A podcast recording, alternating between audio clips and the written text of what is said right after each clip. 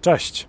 Czego zablokowanie kont Trumpa, prezydenta, byłego prezydenta Trumpa, no jeszcze chwilowo obecnego prezydenta Trumpa, zablokowanie jego kont na Twitterze i na Facebooku, e, czego to może nauczyć nas, mm, sprzedawców, handlowców, przedsiębiorców, ludzi z branży ubezpieczeniowej. Otóż są dwie lekcje z tego i dzisiaj tymi lekcjami się z Tobą podzielę. Pierwsza lekcja jest taka, nie wkładaj wszystkich jajek do jednego koszyka, jak to się ładnie mówi. To znaczy, Trump miał 90 milionów e, followersów obserwujących na Twitterze. Ile na Facebooku? Nie wiem. E, to, to pewnie też była masa, więc miał tam olbrzymią armię e, publiczności, wielu ludzi, którzy go obserwowało, wielu jego fanów, pewnie też osób, które go krytykowały, ale to inna sprawa, więc miał tam olbrzymi potencjał. No i teraz wiele osób, wiele źródeł mówi, że gdy mu odebrano ten dostęp do tej jego publiczności poprzez zablokowanie jego kont na Twitterze czy na Facebooku, no, Trump stał się dużo mniej groźny, czy też dużo mniej, e, dużo mniejszy wpływ miał na opinię publiczną, dzięki temu właśnie, że odebrano mu właśnie dostęp do tych jego e, publiczności w mediach społecznościowych.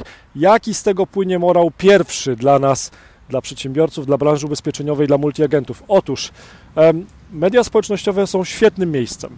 Można tam budować relacje biznesowe, można pozyskiwać klientów, można budować świadomość marki e, osobistej, można robić biznes, można zwiększać sprzedaż również w ubezpieczeniach, ale Twitter, Facebook czy też jakiekolwiek inne sieci społecznościowe to są cudze, prywatne interesy, które działają na zasadach właściciela. To właściciel zawsze ustala zasady, na jakich ta sieć działa, więc zawsze um, może się skończyć tak, że czyjeś konto, w tym również Twoje konto, może zostać usunięte, zablokowane, czy też może coś się z nim stać. To oni ustalają reguły. Więc moja porada i też popatrz, co dzisiaj się wydarzy na końcu tego filmu. Moja porada jest zawsze taka, zawsze staraj się dbać o to, żeby na koniec dnia, żeby te wszystkie kontakty, które pozyskujesz w mediach społecznościowych, żeby one zawsze lądowały u Ciebie. To znaczy, żebyś zawsze zgodnie z RODO pozyskiwał czy e-maile, czy numery telefonów tych ludzi, żebyś zawsze to Ty był na koniec dnia właścicielem tych wszystkich danych osobowych, tych wszystkich kontaktów, bo zawsze się może zdarzyć tak, że ktoś Cię od tej Twojej publiczności odciągnie, odrze, czy też zabierze, cię, zabierze ci tą e, Twoją publiczność.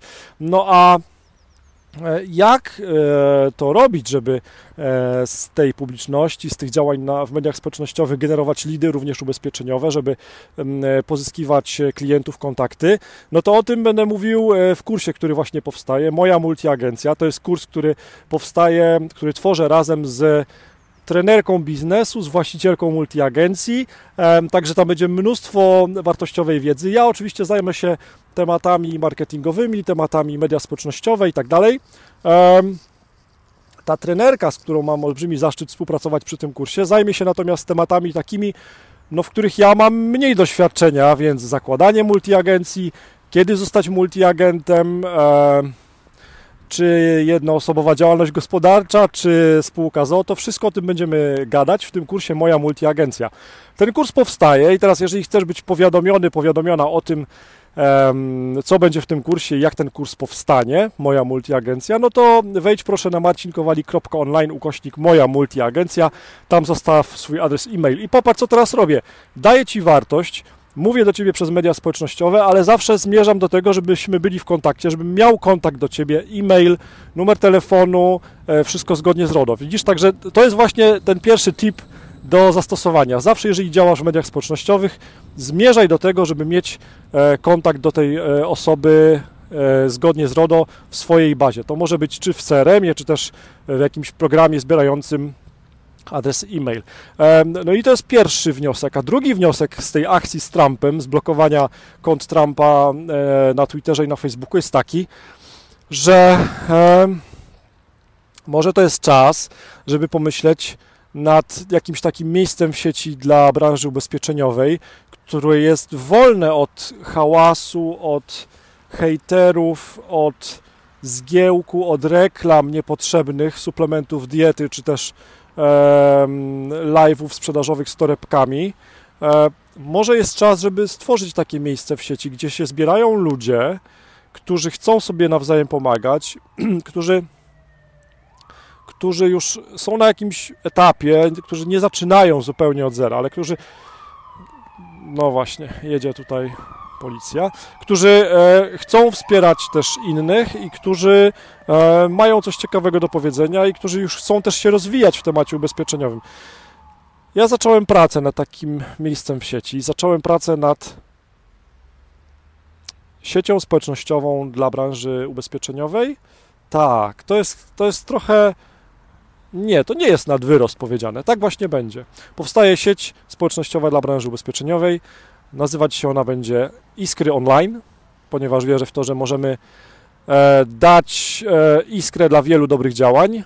Jeżeli chcesz się dowiadywać o tym, jak ta sieć powstaje, jeżeli chcesz dostać zaproszenie do tej sieci społecznościowej, a nie każdy tam się będzie mógł dostać, to wejdź proszę na marcinkowalik.online ukośnik iskry i tam się zarejestruj.